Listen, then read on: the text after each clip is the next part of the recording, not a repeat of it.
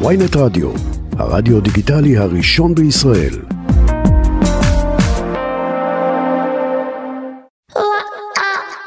עכשיו בוויינט רדיו, מחוץ לפריים, עם רן בוקר.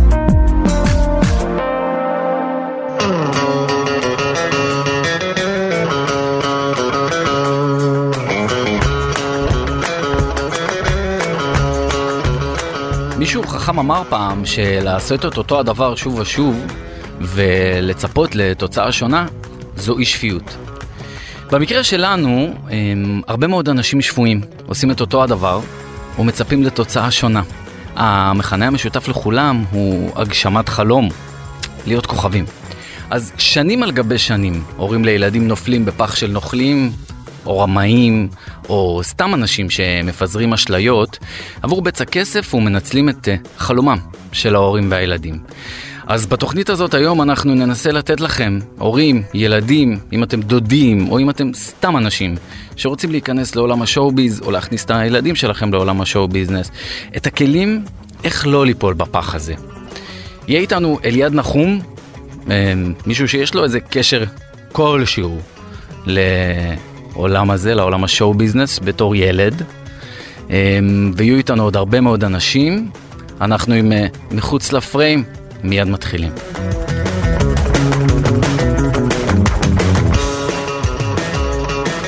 מיד נגיד שלום לאליעד נחום, אבל עוד לפני זה נגיד תודה רבה לעורכת שלנו דנית סמית ולטכנאי שלנו עמרי זינגר. אליעד נחום, מה שלומך? מה קורה? בסדר גמור, יש לך קשר לעולם השואו-ביז בילדותך? בערך, כן. בערך, בקטנה. בערך. אז רק, רק נזכיר למי שנחת מהפלנטה, אה, אתה שיחקת בשמש בגיל, איזה גיל? אה, אני התחלתי הרבה לפני שמש. נכון, בעולם גם- המופלא, בגיל נכון, שש. בגיל שש, אה, בתוכנית כישרונות צעירים עם ארז טל. בוא תיקח שהזוכה אותי בה, לשם איך זה נולד. שכח אותי איך, איך בוא נולד תבין לך. את התקופה, שהזוכה בה נבחר על ידי אה, 10 או משהו כזה, פלוס שקלול של מחיאות הכפיים החזקות ביותר שהוא קיבל באולפן. איך, איך, איך, תספר לי רגע על התהליך הזה שאתה רואה את המודעה או את הפרסומת הזאת, או אבא שלך או אמא שלך רואים את זה, ואתה מחליט ללכת. תראה, אני עשיתי איזושהי קלטת אה, בבית, שאימא שלי פשוט צילמה אותי ושלחה את זה. היו אודישנים אז. אנחנו צריכים להבין שאנחנו מדברים על עידן נורא נורא תמים, אמצע שנות התשעים. אני בן חמש, אף אחד, אתה לא באמת כאילו מצפה ל... אין לך איזשהו משהו להסתמך עליו, כאילו של איך זה, איך זה להיות בטלוויזיה בפריים טיים ערוץ 12. זאת אומרת, Mhm. ערוץ 12 רק מתחיל. שתיים. זאת אומרת, כן, ש- אוקיי. שתיים של אז, נכון. סליחה. אה, זה כבר אה, התרגלתי ל... נכון. אז באמת היו אז פסטיבלי ילדים, והיה ערוץ 11, ורשות השידור, ערוץ אחת, סליחה. והכל היה מאוד מאוד תמים, בלי אייפונים, בלי לייקים, בלי טוקבקים, אתה- זה היה נטו. אה, אה, פשוט רציתי לשיר ולרקוד, זה היה החלום שלך? זה היה החלום. זה לא היה החלום של אמא ואבא שתהיה? לא. שלך. כן, כן, לגמרי. וכשאתה אתה, אתה זוכר בכלל את האודישן ההוא לתוכנית? זה לא היה אודישן, אנחנו שלחנו את הקלטת, מהמם. אה, היא התקבלה, ולאחר מכן כבר מצאתי את עצמי בלב הפריים טיים בערוץ 2, ארז טל מציג אותי, ואני עולה עם ואתה אה, זוכר את זה אליעד? אופטיקאי מדופלם של משין, זוכר הכל, בטח. מה אתה מרגיש באותו זמן? אפילו פתחתי עם הקטע הזה, עכשיו עשיתי קיסריה לפני יומיים, נכון. פתחתי עם הקטע הזה, אבל אה, במסכים. מה הרגשת אחרי זה? אחרי שאתה כבר, כולם ראו אותך ו... אני מאוד מאוד רציתי את זה. אני מסתכל על הילדים היום באמת, אני לא יודע אם התגובה הייתה אותה תגובה. זאת אומרת, אתם צריכים להבין, התגובה התחילה ונגמרה בהליכה ברחוב, עצרו אותי, אמרו לי, וואו, ראינו אותך בטלוויזיה, היה מעולה, היית ממש טוב, השרת יפה. ובזה זה נגמר. חיבוק, אבל צריכים להבין, לא, היה, לא עצרו אותי לתמונות, מהמם. לא עצרו אותי לברכות, לא עצרו אותי לשום סלפי. כלומר זה עזר לך להישאר בפרופורציה הנכונה. כן, כאילו לא, לא, לא חיפשו אותי עם הפלא, אתה, אתה מצליח להבין כן, מתכוון? לגמרי. כאילו לא עכשיו צילמו אותי הולך ברחוב, לא... ואיך אתה, בוא נקפוץ שלוש שנים קדימה, שנתיים. קדימה, על שמש, איך אתה מקבל את האודישן הזה, או מקבל את ההצעה הזאת בכלל? אז uh, בעקבות העולם המופלא, באמת uh, יואב צפיר הזמין אותי אליו הביתה. והלכתי עם אמא שלי והוא הביא לי איזשהו טקסט. אז אני לא קראתי בכלל, אני לא ידעתי לקרוא. ולמדתי אותו בעל פה. והתאימה להם הדמות הזו של הילד. החוכמולוג שיודע יותר טוב מהמבוגרים, והוא נותן את כל היציאות הכי שנונות, וזה הטייפקאסט שהם חיפשו, ובסוף זה... והיו לכם. התלבטו, והיו לכם התלבטויות בבית, דיונים, האם אתה צריך לעשות את זה, לא צריך לעשות את זה. אה, אני כן יכול להגיד לך שאבא שלי תמיד היה איתי. מהמם. בכל מקום. והיום בגיל אה, 32 אני מסתכל אחורה ואני מבין גם כמה הוא הקריב מעצמו ומהחיים שלו. אבא שלי היה איתי תמיד. אני לא זוכר סיטואציה ברמה של ללכת לשירותים מהמם. שאבא שלי לא נמצא שם. כי הוא ידע שיש סכנות? ברור. אין מצב שאבא שלי לא היה איתי במהלך היום. על הסט, בהפסקות, באוכל. הוא הסיע אותי, הוא לקח אותי, ממש. כמו שאתה רואה את אבא של נועה קירל, מהמם. תמיד שם, איפשהו בפריים, ככה אבא שלי היה תמיד תמיד תמיד תגיד, שם. אנחנו, היתרונות האלה של שמש וזה ברורים, אבל קח אותי רגע לחסרונות. מהמם. קח אותי לדבר הזה שזה פגע בך. אמ, אני יודע שאתה מחפש את ה... אני לא מחפש את לא, הסיפור לא, של לא הילד מחפש, שנפגע אלא אתה אומר נהרסו. לעצמך איך זה הגיוני שהכל מהמם. ורודי ורודי, מהמם, ואתה צודק, זה לא הגיוני, מהמם. אבל האווירה שם הייתה ממש כמו קייטנה, בשמש. כן. זה לא כמו לבוא לעבודה. מהמם. כאילו לבוא, לראות את הדודים אבל שלך. היו השלכות אחר כך? אחרי שאולי הסדרה נגמרה? אז שפתאום- כן, אז כן, אז פה כן. אוקיי, אז פה כן, כן. זה אני מדבר. אני, משהו כמו שנה אחרי שהסדרה נגמרה, אתה כבר נער. נער שהולך למלצר. למה? א', הייתי צריך uh, לעבוד, כבר היית צריך כסף. נכון, כמו כולם, מדהים. uh, הלכתי לעבוד, אבל פה אני רוצה להתעכב איתך. שתבין שאז, אוקיי, חברים, תבינו את זה, לא הייתה לי בעיה לרדת מפריים טיים בערוץ 12, שזה גם עניין של חינוך של ההורים, כן? אחי, אני ירדתי מפריים טיים בלב ערוץ 2, 8 בערב, למלצור באולם אירועים. ארבע שנים. ארבע שנים. אתה מבין למה אני מתכוון? ואתה... זה פסיכי. אתה מדמיין היום מצב שהכוכב הכי גדול במדינה, אוקיי? הולך למלצר חצי שנה, משהו כזה, אחרי שהוא אה, זה. עכשיו, מאיפה הדבר הזה? לא היו אז אייפונים. זאת אומרת, עבדתי, זיהו אותי, אה, אתה ילד משמש וזה וזה, עבדתי בתור לא מלצר. צילמו אותך. עבדתי בתור מלצר מזמר. כן.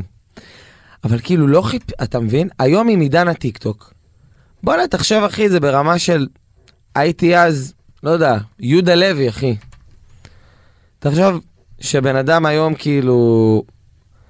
הוא היה מנסה... הוא... הוא... הגענו לאיזשהו מצב חברתי שאנחנו מעלים לטיקטוק, אתה מבין? אני, אני, אני, לא רוצה להגיד שמות, כן? אבל uh, הנה, תיקח דוגמה. אחת הזמרות באמת המדהימות, לא נגיד את השם Mhm. כי אני לא רוצה לשתף עם הדבר הזה פעולה, מי שיבין יבין. תפסו אותה עובדת כמארחת במסעדה. מהמם. אתה לא תגיד, אני אגיד. עדיף שלא, אוקיי. כי זה לתת לזה יד.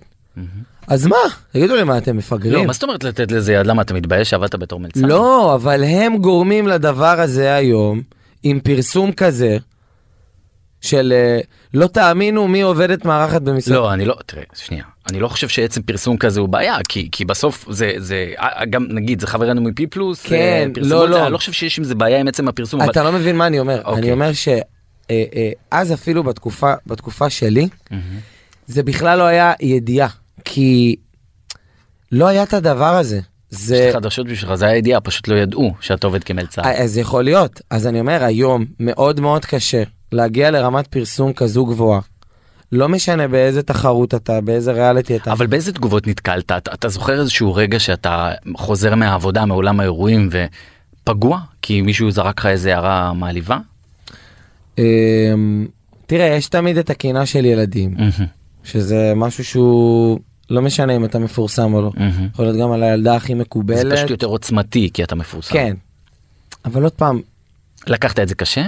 היו אז פרופורציות אחרות, ודברים לא נשארו לנצח, אתה מבין? זה לא שרט אותך. בדיוק, הכתבה, מה שדיברנו, הכתבות האלה, וה... זה נשאר.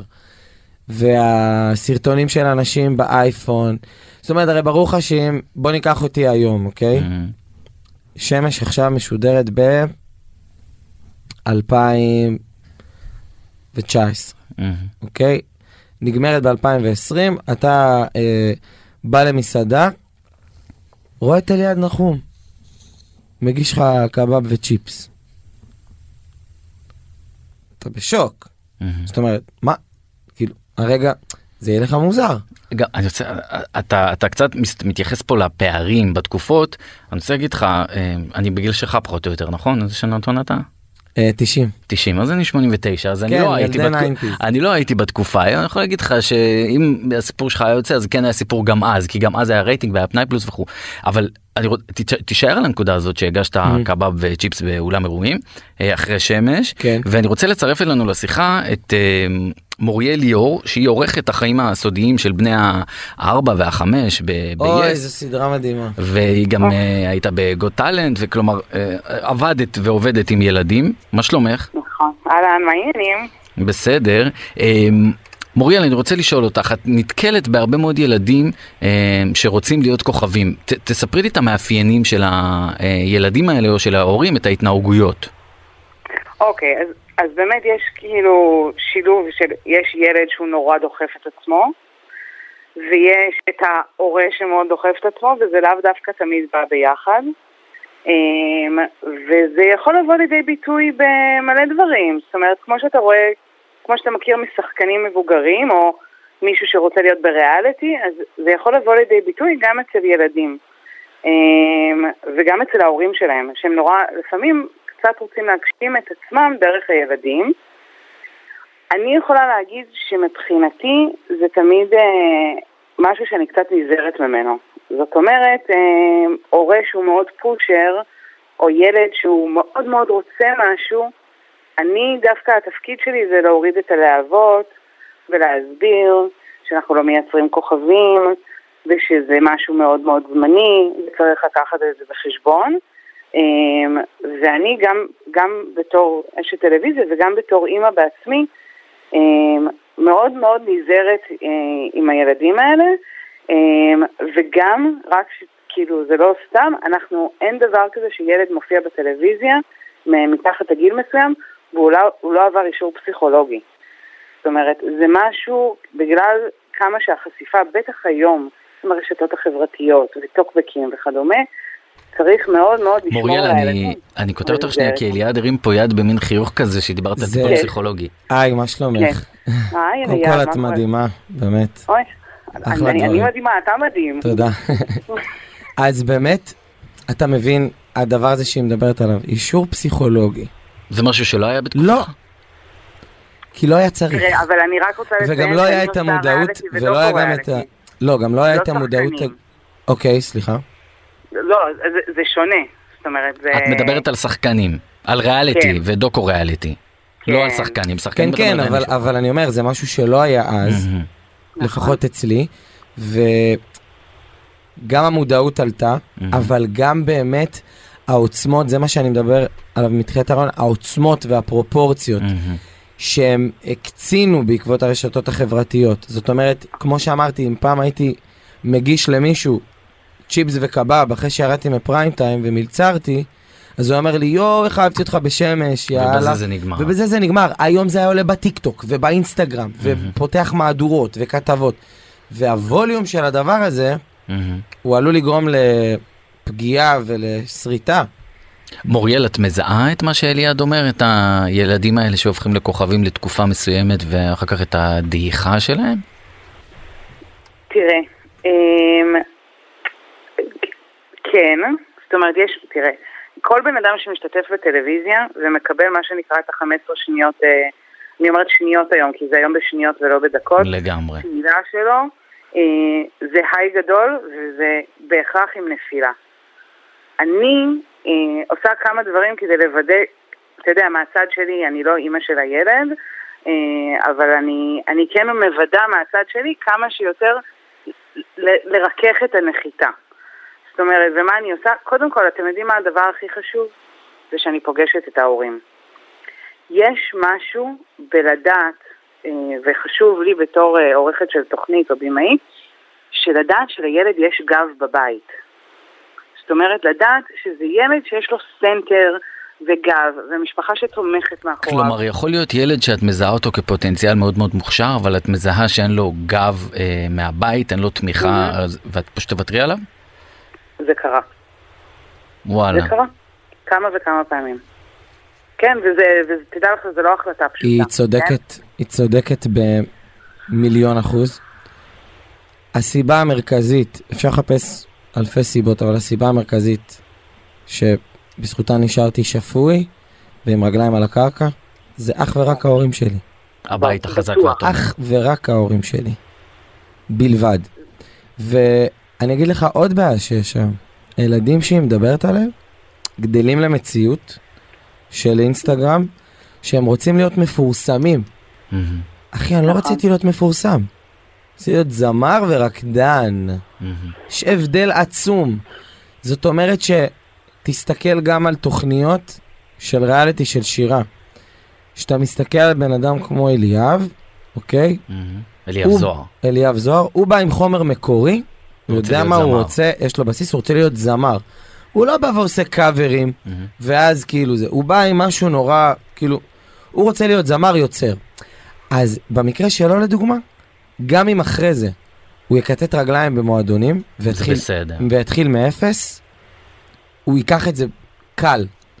כי הוא בא עם איזשהו base, שהוא יודע מה הוא רוצה ומה לעשות. אז בן אדם שרוצה להיות מוכשר במשהו ולהתמקצע במשהו, ואז מגיע בעקבות זה הפרסום, זה שמיים וארץ. אה, אבל בנקודה הזאת מאשר בן אדם שרוצה להיות מפורסם פשוט, ואין אין איזה בייס שם שמחזיק את הדבר הזה, אלא הוא פשוט רוצה להיות מפורסם.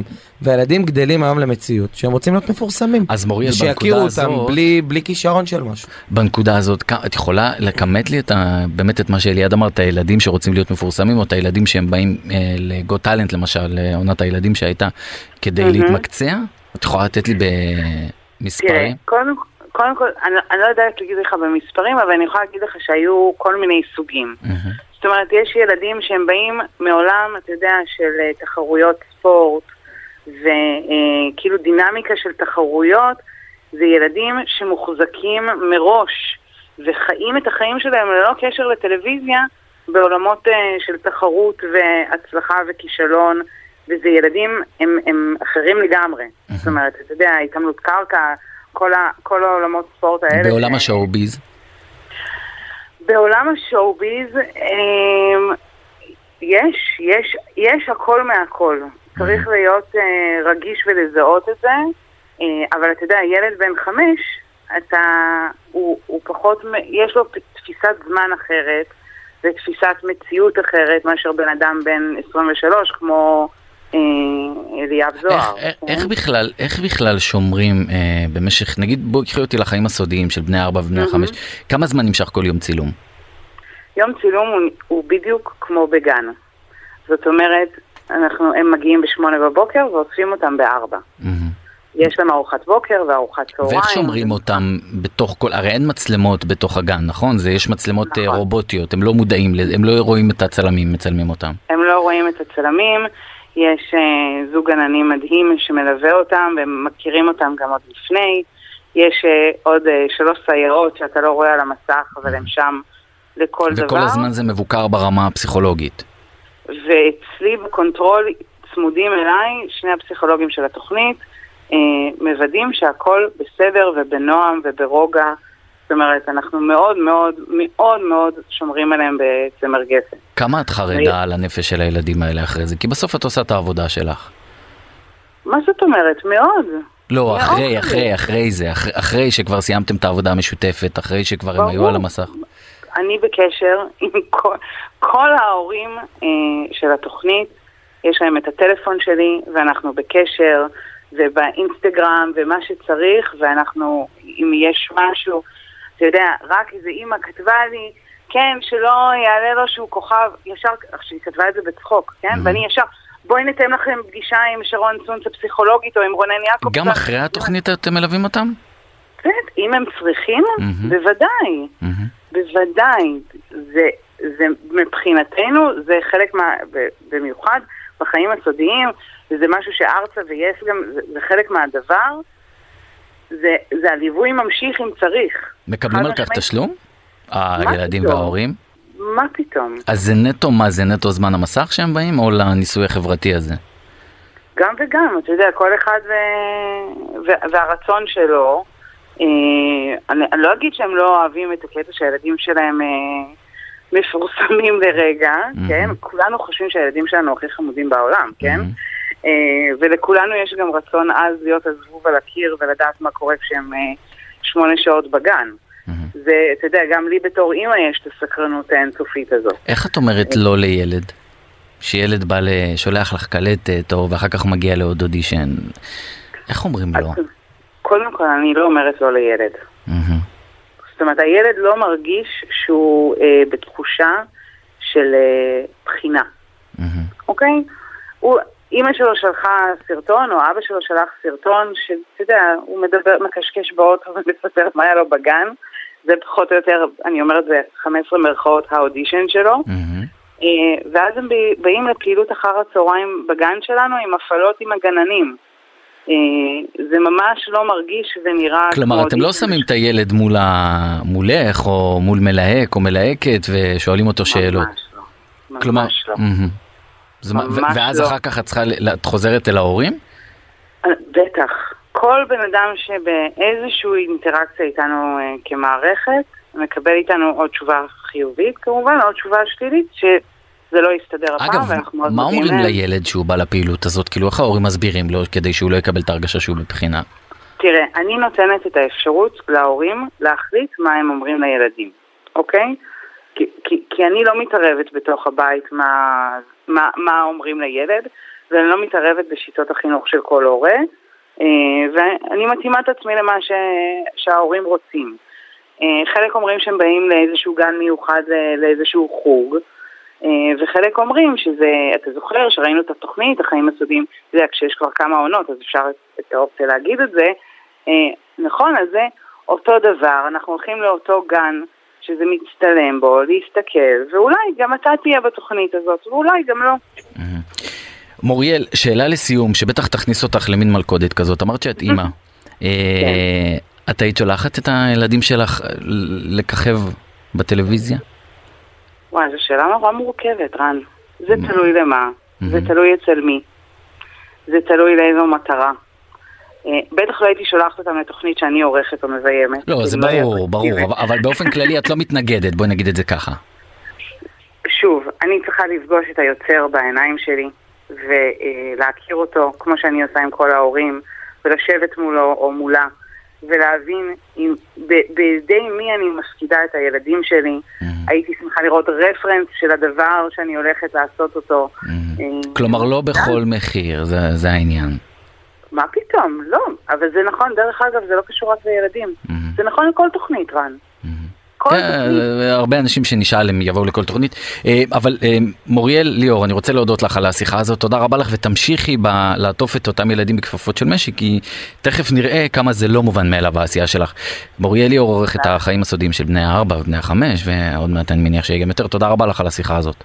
תודה לכם, יאללה ביי. ביי ביי. ביי. אה, אליעד, אה, כמה פעמים פה הנהנת, אה, והפעם השיא הייתה כשהיא דיברה מוריאל על הסיפור הזה שהם נותנים לילדים הרגשה שלא מדובר בבחינה, אלא במין פעילות כזאת, ואתה מחבר את זה לשמש.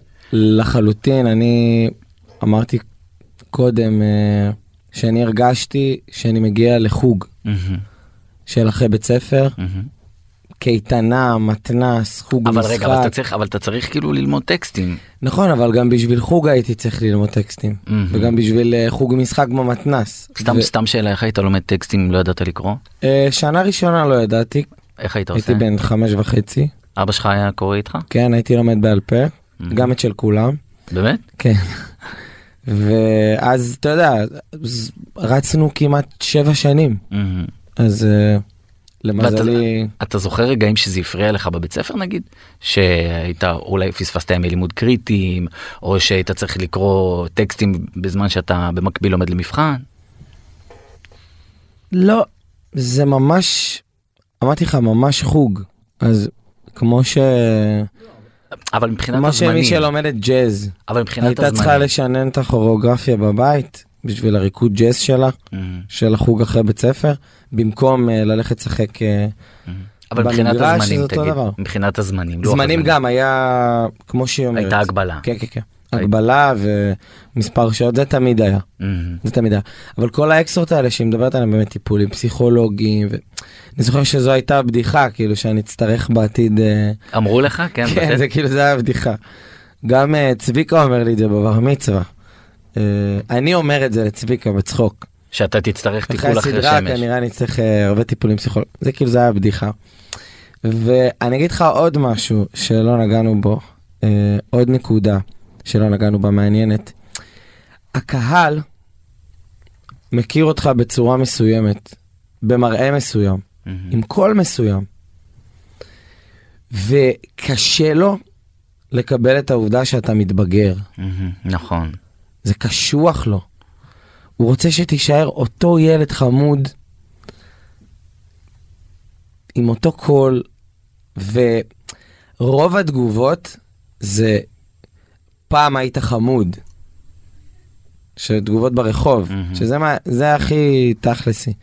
הרבה תגובות ברחוב זה, יאללה, פעם היית חמוד, אה, איך אהבתי אותך בתור ילד. אבל זה לא... אני אומר, אז זה זה דברים... צובט אותך? זה דברים צובטים, כן, אבל אני אומר, אנשים באופן טבעי, הם רואים משהו ומתרגלים למשהו, מהמם. והם רוצים לשמור אותך ככה. ופה הפער, פה הקושי, פה מגיע... פה מגיעה העבודה, פה מגיעה באמת הסביבה הקרובה והמשפחה שצריכה לתמוך ולהגן על זה, אתה זוכר רגע... כי אתה לא תישאר ככה, אז זה זהו, לא אז הטבע. אתה זוכר איזשהו רגע שהיה לך מין משבר במהלך שמש, שככה נסגרת בחדר, או שהייתה לך שיחה עם אבא? ש... תשמע, קודם כל, להשתחרר מזה. זה היה כן, וואחד משבר. אבל זה בדיעבד, אני מדבר בזמן אמת. לא, לא, גם ב...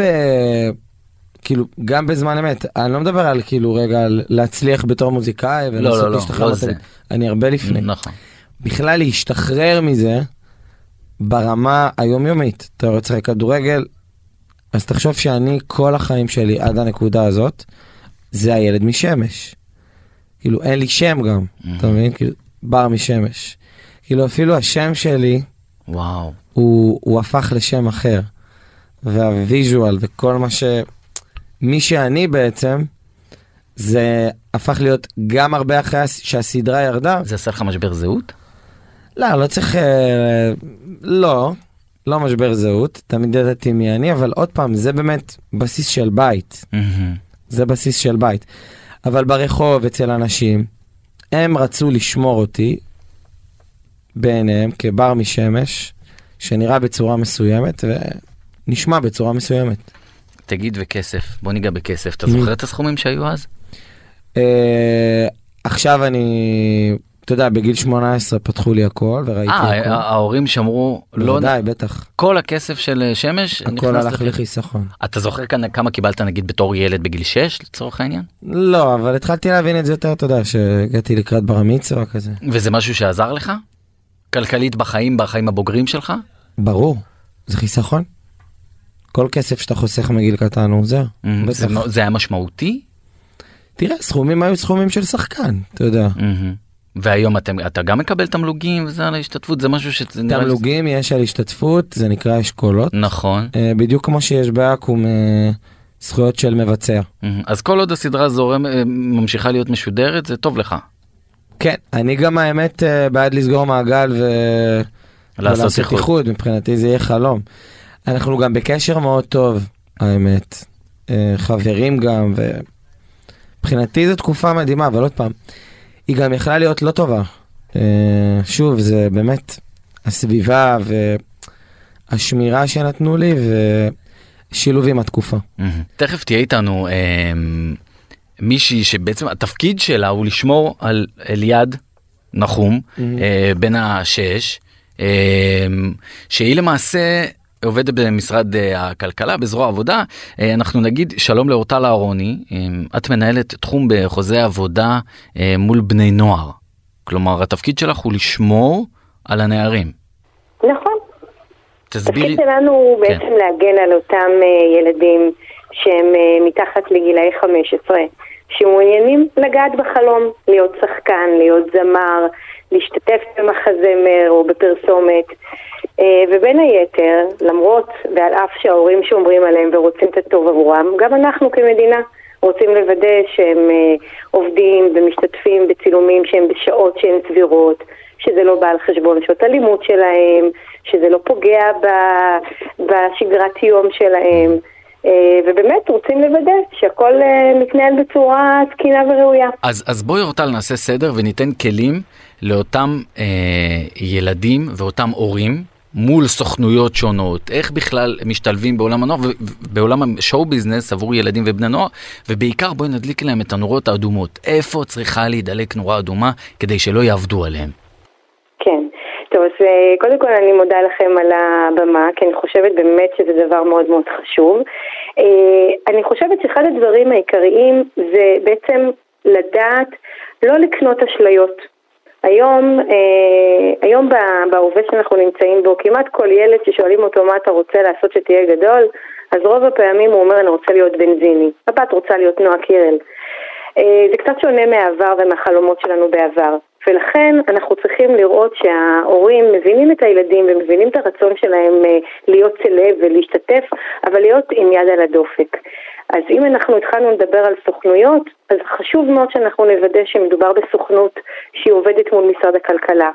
כלומר, לסוכנות יש היתר תיווך, היתר שהיא יכולה אה, להגדיר, אני יכולה לתווך, לייצג את הילד. ואיך היא מקבלת את זה? היא צריכה לפנות אלינו, לקבל את זה מאיתנו. אם יש סוכנות שהיא לא מוכרת והיא לא עובדת מול משרד הכלכלה, אז זו כבר נורה שצריכה להידלק, כי כנראה משהו שם לא תקין. כלומר, מה שאת אומרת, אני אה, מאמלק את זה מה שנקרא, סוכנות חייבת להיות בעלת אה, אישור לתיווך, אה, בעלת היתר ממשרד הכלכלה. איך אנחנו יודעים שיש לה היתר? אה, העורך חייב להיות בתמונה, כי כאשר אה, הסוכנות מבקשת לקבל היתר מהמשרד שלנו, היא מחתימה את הורי המיוצג. אוקיי, היא אז את לא ההורים. מדברת על היתר באופן כללי, אלא לכל ילד שמצטרף נכון לסוכנות מאוד. חייב להיות היתר. כלומר, יכול להיות סוכן שיש לו 200 ילדים מיוצגים, הוא צריך לקבל עכשיו אותו סוכן 200 היתרים על כל ילד. אמת, אמת. הוא אמור להחזיק ב-200 היתרים, אנחנו מנסים להפוך את זה לרישיון, אבל עד שזה יקרה, אנחנו כרגע מדברים במסגרת התקנות מנסים הקיימות. מבחינת החקיקה, את מדברת. מבחינת החקיקה, כן, אנחנו מנסים לעשות עבודה מאחורי הקלעים, אבל בשלב זה, לפי התקנות, כל מתווך נדרש להחזיק בהיתר פרטני על פלוני אלמוני, אה, אה, כשמדובר כמובן במיוצג שהוא מתחת לגיל 15. כשהגילאים כאמור, אני מניחה שאתה אה, אה, קצת מכיר ויודע, הם מגילאי שנה ועד 15. כלומר, נ- יש לנו אה, עוד כוכבית, סוכן שמבקש להעסיק את התינוק או התינוקת שלכם מתחת לגיל שנה, עושה עבירה על החוק. כי ילדים יכולים להשתתף, ילדים ותינוקות יכולים להשתתף מגיל שנה בלבד, נכון? שנה ויום. נכון, שנה ויום, בהחלט. ומה, ומה עוד? אה, הדבר הנוסף שאני הייתי ממליצה לבדוק זה כל הסוגיה של אה, תשלום על שירותים שמבחינתנו מוגדרים כשירותים אסורים. כאשר ילד אה, מעוניינים אה, לייצג אותו, כאשר הסוכנות אומרת אני רוצה את הילד הזה ואת זה אצלי בסוכנות, אנחנו מצפים כמדינה שהסוכנות היא זו שתשקיע בילד. כלומר, להורים אין שום צורך לפתוח את הארנק ולשלם עכשיו תשלום על בוק כמו 3,500 שקלים, אפילו לפעמים מעבר, או בכלל, כל שקל עבור ייצוג הילד. אה, זה, זה ה- מדהים מה שאת אומרת. אני שוב, אני מחדד, כי אלה הדברים. שבדיוק אנשים נופלים בהם בפח. אסור, בתכלית האיסור, לסוכן או סוכנת לגבות כסף בעבור בוק, אלא הסוכן או הסוכנת יגבו כסף עבור הילד, מהילד, רק על עבודה שהוא סידר לו, נכון? כן, אני אסביר עמלה. את זה רגע במילים שלנו, כן. אם עכשיו מדהים. הילד משתתף בפרסומת ומרוויח אלף שקלים על השתתפותו בפרסומת, הסכום היחידי, הפירות היחיד, היחידים שהסוכן אה, קוצר, אלה, אלא אך ורק העמלה של 20% מ- מה, מהתפקיד. כלומר, אם הילד קיבל אלף שקלים, אז הסוכנות אמורה לגבות 200 שקלים אה, בעד השתתפות הילד. כל שקל מעל זה. עבירה פלילית. חד משמעית. ההורים צריכים גם לראות, אם עכשיו הסוכנות סוגרת איתם חוזה ומחתימה אותם על חוזה, אם כתוב בחוזה שהילד אה, ייוצג והסוכנות תגבה תשלום עמלה של 30 אחוז, אז הם כבר, צריכים, כבר צריכה להידלק להם נורה אדומה ולהבין שהדבר הזה הוא אסור בתכלית האיסור. איזה עוד דברים את יכולה לשים את האצבע כדי לעזור להם, לאותם הורים? Uh, תשמע, סך הכל אנחנו מדברים על שוק שהוא נורמטיבי. אני, אני מניחה uh, שאתה בטח מכיר ילדים שהיום הם נמצאים במקום אחר והייתה להם ילדות שהם השתתפו בהפקות. סך הכל מדובר בגדול בשוק נורמטיבי. כשאני מגיעה להפקות אני כן רואה שדואגים לילדים ודואגים להם למזון ודואג- ודואגים להם לכל מה שנדרש. התפקיד של ההורה, אני מצפה מההורה שיתלווה לילד. כל הזמן. נכתב במסגרת ה... כל זה הזמן. נכתב גם במסגרת ההיתר, לא לשלוח את הילדים לבד, על אף שיש סוגי הפקות שכן אפשר, אם עכשיו יהיה ילד שיופיע במחזמר שלוש פעמים בשבוע, אנחנו לא מצפים שההורה או בגיר מטעמו יתלווה אליו לכל מופע, אבל כן יהיו אה, מאפיינים אחרים שאנחנו נדאג שהם אה, יתקיימו במסגרת ההפקה הזו. אבל כן להיות צמוד לילד, כן לראות מה קורה, לא לשלוח את הילדים לבד. אגב, זה, זה נכון גם לנערים ונערות שהם מעל גיל 15, כאלו שכבר חושבים שהם גדולים, שעל פניו נושא תקנות התיווך לא חל עליהם.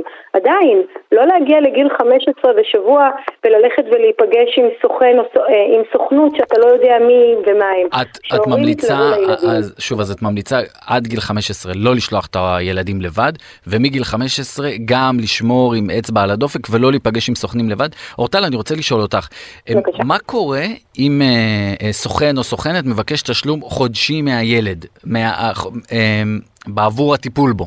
הדבר הזה הוא אסור בתכלית האיסור. עבירה פלילית. העבירה פלילית, חד משמעית.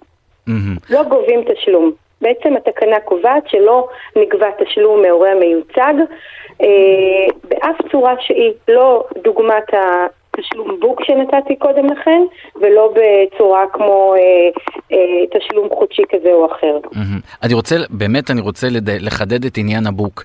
מגיל אה, שנה ויום עד גיל 15 אסור לגבות תשלום בעבור בוק לילד, נכון?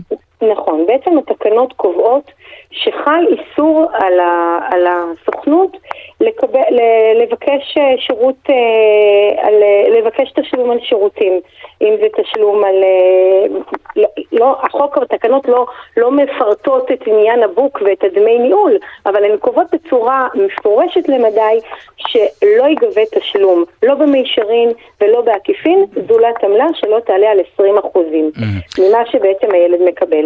אליעד רוצה לשאול אותך שאלה ובזה נסיים כי הזמן שלנו תם. היי, מה שלומך? בשמחה, שלום. קודם כל, כל הכבוד. רציתי דבר ראשון לדעת כמה זמן אתם קיימים. או, מתי שאלה נוסד? מצוינת. כן. אז התקנות האלה למעשה נחקקו בשנת 99. אה, כש- ובעצם- כשירדה הסדרה, כמעט. כן, נכון, בערך נכון. בסוף. אז התקנות האלה נחקקו בשנת 99, אה, ומיד לאחר שהן אה, אה, נחקקו, הוקם כמובן צוות, אני לא הייתי אז, אבל קודמיי היו בתפקיד, ומאז אנחנו נמצאים כאן ובודקים ומוודאים סליחה, לא כש-. לא כשירדה הסדרה, סליחה. הסדרה ירדה ב-2003. שצולם שצולם. גם. משהו ב- ב- ב- נכון. באמצע. שאלה נוספת, השעון דוחק בנו שאליעד רצה. לשאול אותך? ורציתי לשאול, מה קורה במצב שאין הורה? זאת אומרת, אה, כל הזמן אה, אה, נאמר כאן שה- שההורה יבוא, שההורה...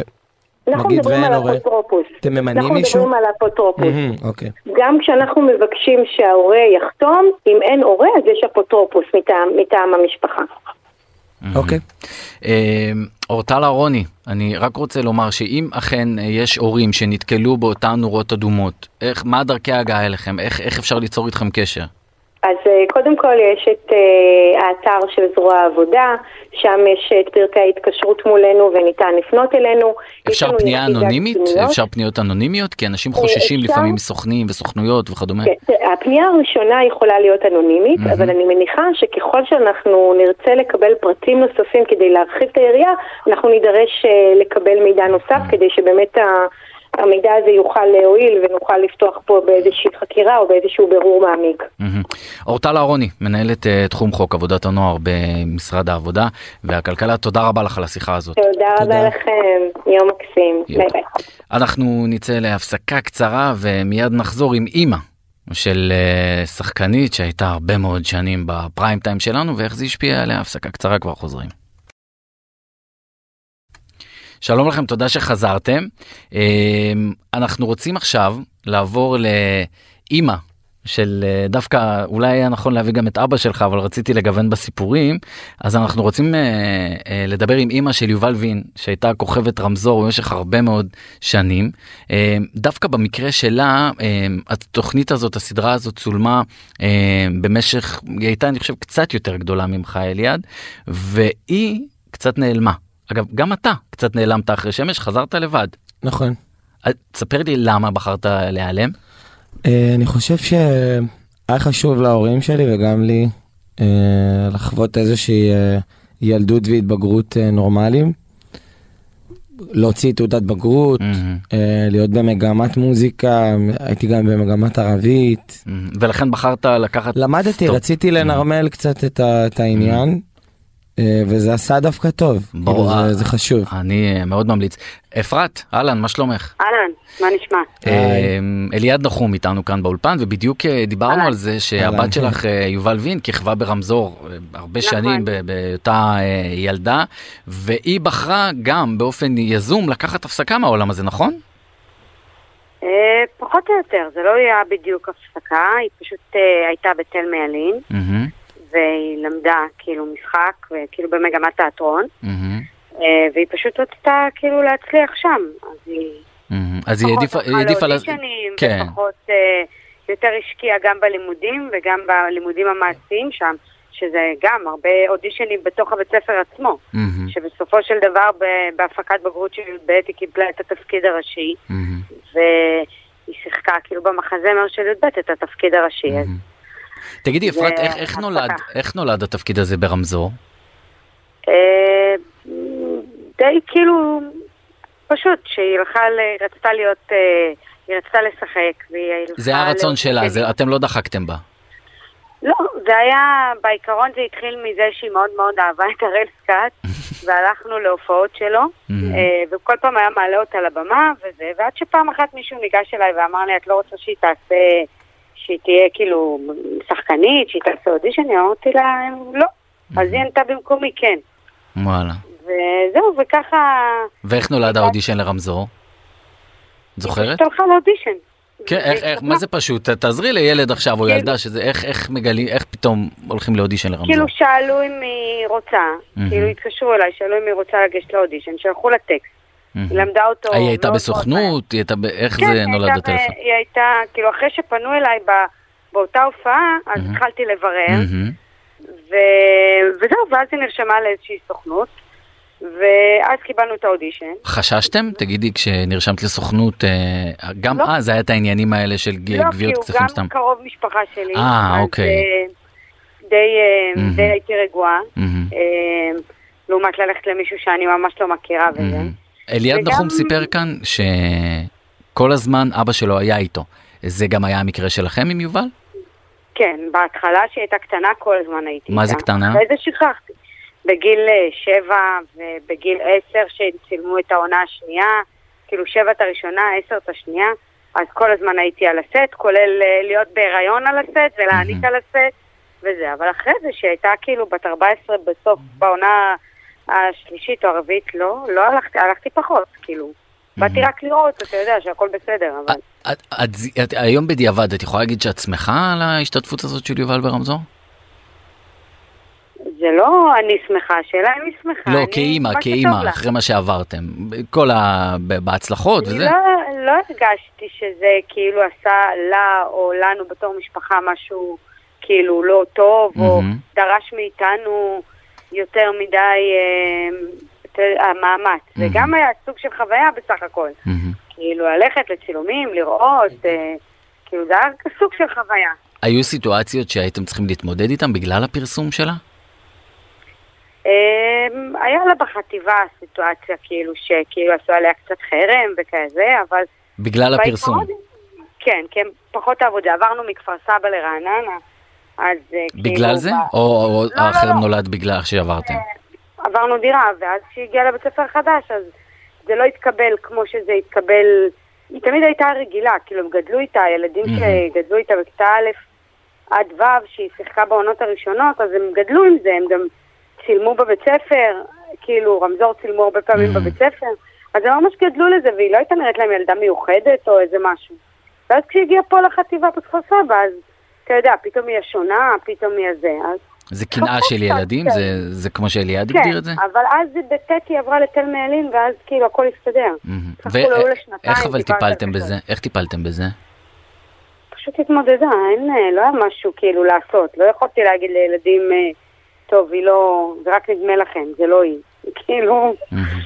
לא היה כל כך מה לעשות. היו לה, אתה יודע, היה לה יותר קשה בשנתיים בכפר סבא מאשר בכל השנים האחרות. מהמם. אבל זה הסתדר, ברגע שהיא עברה לתל מעלין, אז היו עוד כמוה.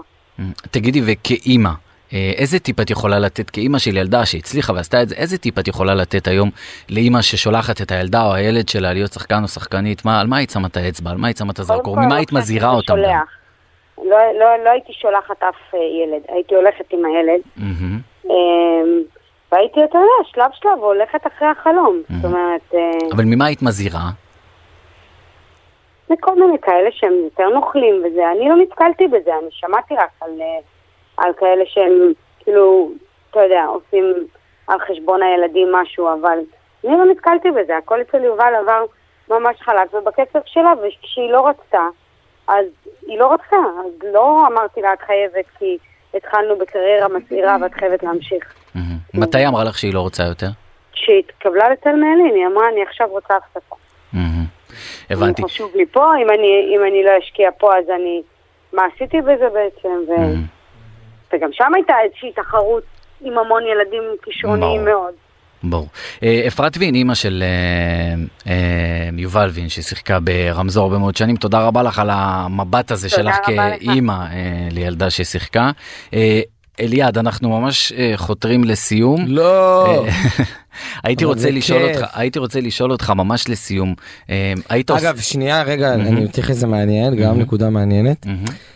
גם כשאתה מסיים, היא אמרה שהייתה תחרות בתוך תל מעלין, ואני מאוד מזדהה עם זה. כי הדבר הזה אה, של זה ששיחקת ברמזור או בשמש, או שהיית ילד מפורסם, זה גם סוג של, אתה יודע, זה כמו הבן של כזה, מהמם. אז כאילו גם שאתה תקבל, כאילו אני בטוח שגם כשהיא קיבלה את התפקיד שלה המרכזי במחזמר בתלמה ילין, אז אמרו לה, גם אם היא הייתה מדהימה, חלק מהילדים זה בגלל זה בגלל שהיית...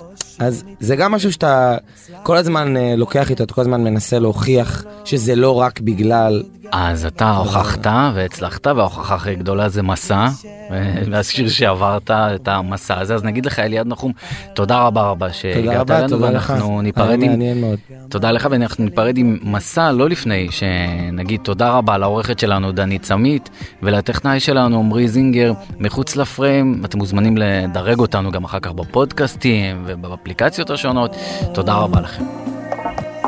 ואת יחפה, אדמה רועדת, איך אחרי כל השנים